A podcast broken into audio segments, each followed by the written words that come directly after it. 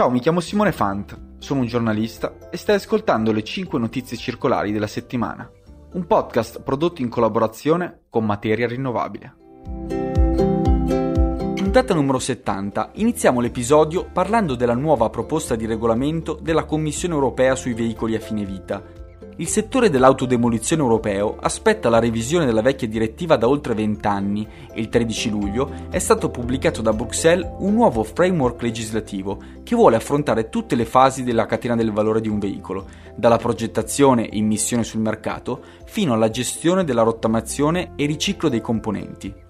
Innanzitutto si promuove la progettazione circolare per facilitare la rimozione di materiali, parti e componentistica per il riutilizzo e il riciclo. I Paesi membri inoltre dovranno garantire che almeno il 25% della plastica utilizzata per costruire un veicolo sia riciclata e dovranno anche garantire un recupero di materie prime critiche di alta qualità. Come atteso, i produttori saranno resi finanziariamente responsabili dei veicoli a fine vita Prima esisteva una specie di responsabilità estesa del produttore, ma i costi di gestione dei rifiuti non erano a carico dei produttori. L'ultimo punto della proposta della Commissione spinge i paesi europei a fermare il commercio illegale dei veicoli attraverso il divieto di esportazione di quelli usati non idonei alla circolazione grazie a una maggiore interoperabilità dei sistemi nazionali di immatricolazione dei veicoli e infine una distinzione più chiara e netta tra quelli che sono i veicoli usati e quelli fuori uso.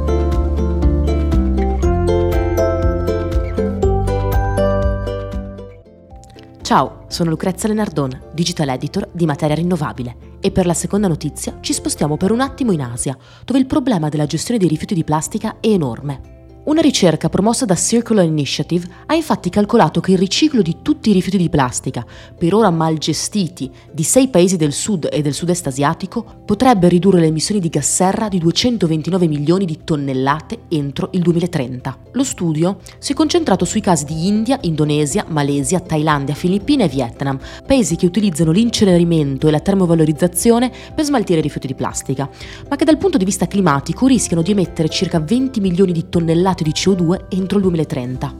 Emissioni che potrebbero appunto essere evitate con soluzioni circolari di selezione e di riciclo. I paesi analizzati hanno tutti degli obiettivi nazionali e se questi verranno centrati, secondo lo studio ci sarà una riduzione del 10% delle emissioni globali di gas serra, derivanti appunto dalla gestione dei rifiuti di plastica. È stata anche la settimana in cui in Italia Comieco ha presentato i dati sul riciclo di carta e cartone, nel 2022 sono calati i consumi, ma non la raccolta differenziata, che ha superato l'81%, confermando il superamento degli obiettivi europei del 2025 e il progressivo avvicinamento a quelli fissati entro il 2030 sono stati raccolti oltre 3,6 milioni di tonnellate di materiali cellulosici, con il Sud Italia che ha performato molto bene, registrando un incremento della raccolta di quasi 8.000 tonnellate. La crescita riguarda anche il nord ed è dovuto sia ad un miglioramento delle abitudini dei cittadini, ma anche ad una maggiore attenzione dei produttori degli imballaggi nel riciclo e nell'economia circolare. Notevoli sono la riduzione dei consumi e quindi della produzione di rifiuti, che ammontano circa a oltre un milione di tonnellate. Per Comiecco la causa di questo calo dei consumi sta nella crescita dei prezzi di carta e cartone, che con l'impennata dei costi dell'energia sono cresciuti anche del 30%. Per la quarta notizia affrontiamo invece il tema del riciclo chimico delle plastiche. Alcune associazioni europee, tra cui Zero Waste Europe e Greenpeace, hanno infatti chiesto alla Commissione europea di modificare un documento relativo ai metodi per calcolare la quantità di materia riciclata all'interno di un prodotto. Secondo le associazioni, questo documento, che è necessario agli Stati membri per comunicare la quantità di contenuto riciclato a livello nazionale, consentirà alle industrie di aumentare magicamente la propria quota di contenuto riciclato, senza trasparenza e rischiando di sdoganare il greenwashing. Il metodo contabile sotto accusa è il cosiddetto mass balance approach, usato nel riciclo chimico. Il metodo permette di allocare a un determinato prodotto un contenuto di materiale riciclato o bio-based, indipendentemente dal fatto che il prodotto finito contenga o meno il medesimo contenuto.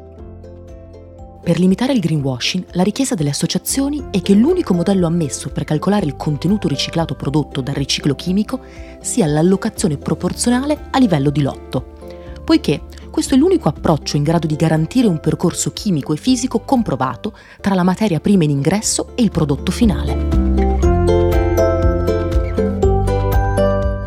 Concludiamo la puntata negli Stati Uniti, dove l'azienda americana Anergia ha sviluppato un nuovo sistema che produrrà energia rinnovabile dai fanghi delle acque reflue e dai rifiuti organici. L'impianto di purificazione si trova nella contea di Santee, in California, e il progetto include lo smaltimento dei rifiuti alimentari insieme ai fanghi, con tecnologie che consentiranno all'impianto di produrre fino a 3 MW di elettricità e calore da energie rinnovabili, con un potenziale di espansione fino a 4,6 MW. MW. Il recupero dei rifiuti organici permetterà anche di raggiungere gli obiettivi di riciclo fissati dallo Stato della California, che punta quindi anche a ridurre le emissioni di metano prodotte dai rifiuti organici abbandonati in discarica. Questo recupero energetico è parte di un programma più ampio che produrrà fino a 11,5 milioni di galloni al giorno di acqua potabile, sufficiente a rifornire circa 50.000 famiglie per un anno. Questa era l'ultima news della puntata. Se avete commenti e curiosità, non esitate a scriverci sui profili social di Materia Rinnovabile. Le 5 notizie circolari tornano settimana prossima con nuovi aggiornamenti. Grazie per l'ascolto.